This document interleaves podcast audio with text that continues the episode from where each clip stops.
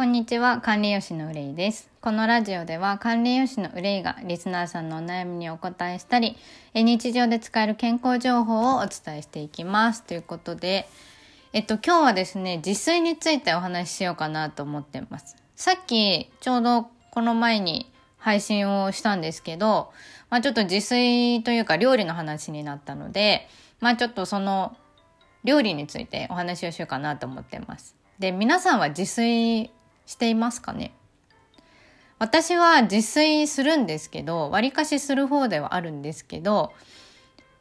割と外食とかテイクアウトとかして食べることが多いです。なんでかっていうと、結構私自炊するんですけど、自分の料理に飽きてきてしまうというか、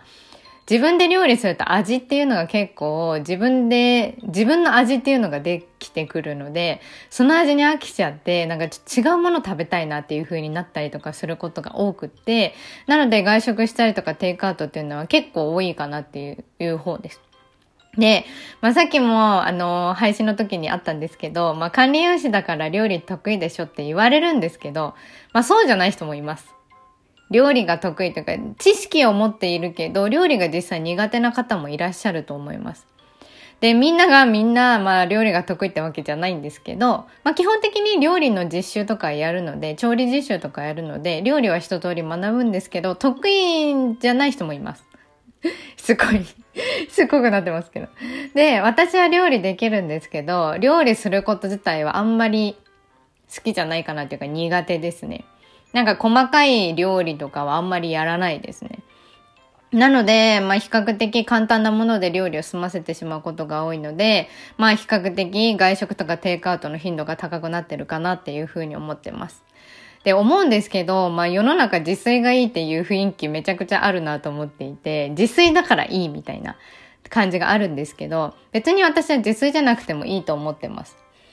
まあ、確かにその自炊して料理ができればコストもかかんないし、まあ、より体には優しい味付けとかも調整できたり、油の調整とかもできるんで、より体には優しい食事はなると思うんですけど、なんか、だからって自炊が全部いいっていうわけじゃないし、まあ、あの、自炊ができない人に対して、まあ、一人暮らしの男性とか、料理が得意な人だったらいいんですけど、まあ、自炊をしていない、全く料理しないですっていう人に対して、あの、アドバイスするときに、じゃあ自炊してないんだったら自炊してくださいねって言ったところでできますかっていう話で、もう負担でしかないじゃないですか。やってない人に対してやってくれって言っても難しいと思うので、まあやたらね、あの自炊を押す人もいます。なんか料理してくださいとか料理した方がいいですよっていう人もいるんですけど、私は自炊じゃなくて全然いいかなって思います。自炊ができなくても食事内容がきちんとしていれば、あの問題ないですし、何より、まあ食事を抜かなければいいかなって思ってます。あの食べないより、まあ何かしら食べてもらった方があの、全然いいかなって思ってるんで、あの、テイクアウトだったり外食でもいいです。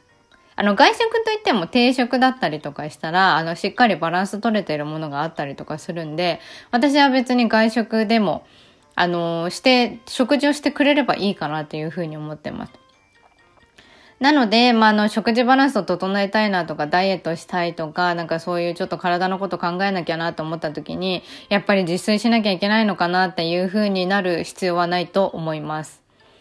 なので、今あるそれぞれのそのライフ、ライフスタイルに合わせて食事も整えることができるんで、外食でもテイクアウトでも全然できるし、まあちょっとあんまりおすすめではないんですけど、まあコンビニで済ませちゃうっていう人に対しても別にコンビニでできるような、あの食事バランスの整え方っていうのはお伝えできるので、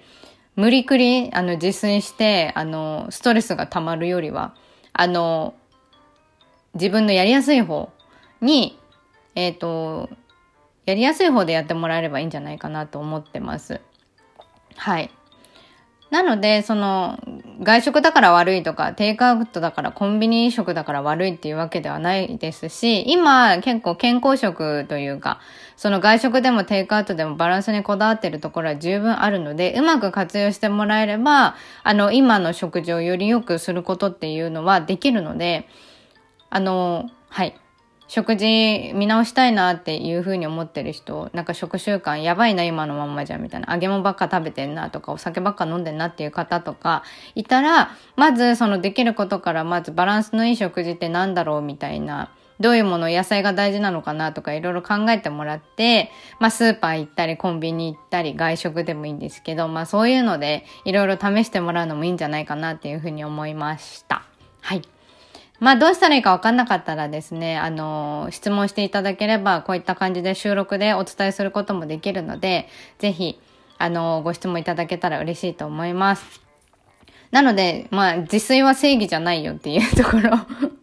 私があんまり自炊をね、あの、推奨していないっていうわけじゃないんですけど、料理作るんですけど、まあ自炊は、はね、別に必ずやんなきゃいけないっていうわけじゃないっていうことを伝えたかったので、今回こういったあのお話をさせていただきました。まあ、少しでもね、参考になっていただけたら嬉しいと思います。え質問箱にて質問を募集してます。いろんなことを何でも大丈夫です。相談していただけたら嬉しいです。えっ、ー、と、この収録音声がですね、少しでも参考になったら、ハートやギフトいただけたら嬉しいです。ツイッターのフォローも合わせてお願いします。ということで、えー、以上、管理用紙の憂いでした。ありがとうございました。バイバイ。